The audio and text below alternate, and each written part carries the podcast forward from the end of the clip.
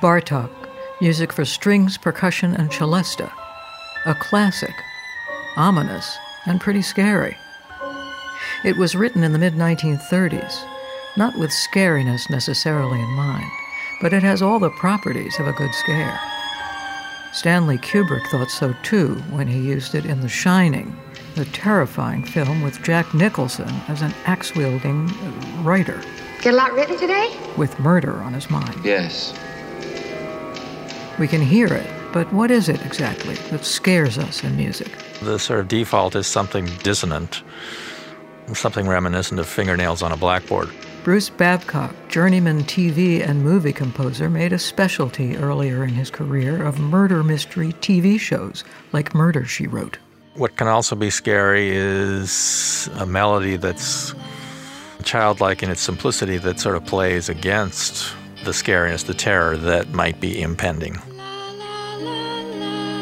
Such as the sweet and sour theme from Rosemary's Baby the positively harrowing tale of a mother to be manipulated by some Upper West Side witches in a devilish plot.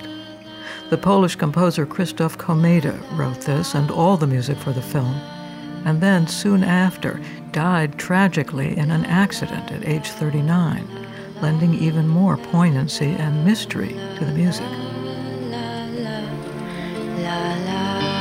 A zillion composers have, have written a a lullaby for some kind of scary movie, but that particular one was probably the most skillfully done. The voice, I mean, it's not a trained singer. The singer is actress Mia Farrow.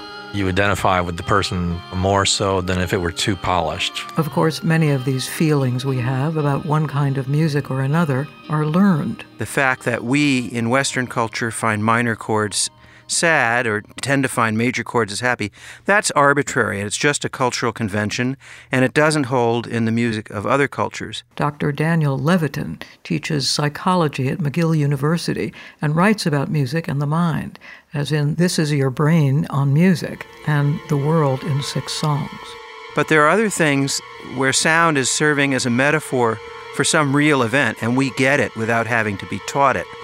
Uh, one of those devices that a composer uses is most apparent in scary music uh, short staccato bursts with a kind of edgy timbre, higher pitched or lower pitched, uh, but rarely the middle of the range.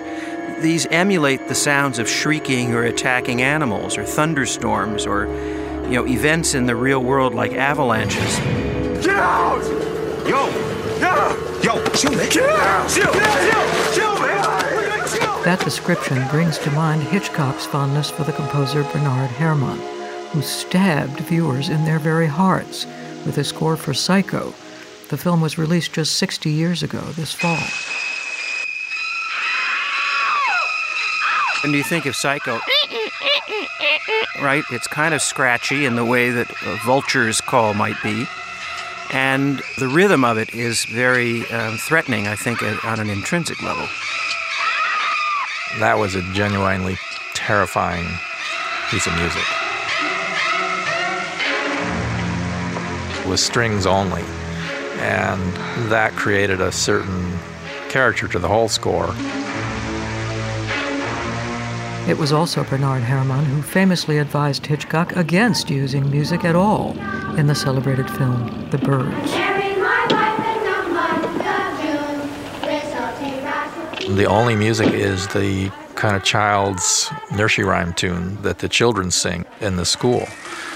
And it's all done with the bird sounds. That, you know, will scare the hell out of you. And a lot of musical fright comes from broken expectations. We expect music to resolve, we expect it to cover certain territory. When it doesn't, we're thrown, as in that most famous shark film observes writer James Wierzbicki, a contributor to an anthology of writings about scary music.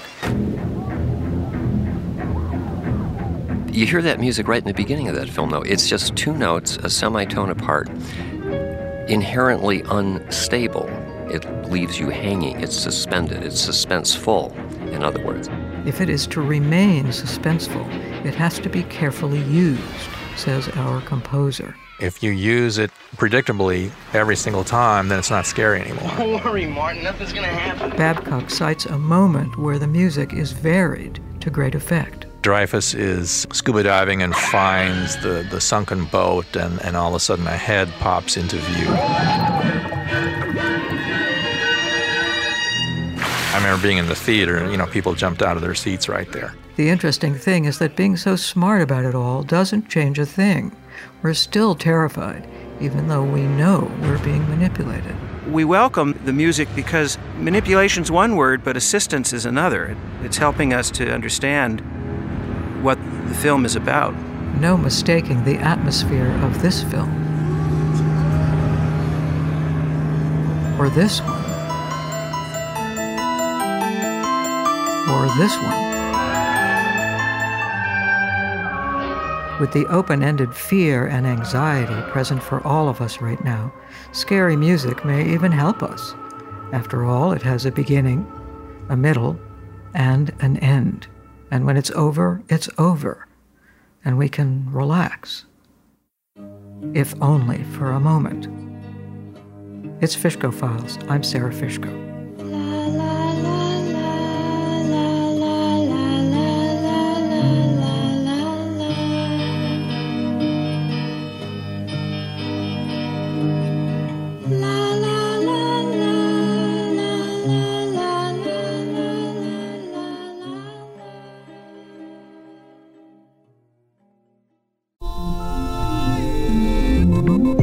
I'm David Remnick, host of the New Yorker Radio Hour. There's nothing like finding a story you can really sink into that lets you tune out the noise and focus on what matters. In print or here on the podcast, The New Yorker brings you thoughtfulness and depth and even humor that you can't find anywhere else. So please join me every week for the New Yorker Radio Hour, wherever you listen to podcasts.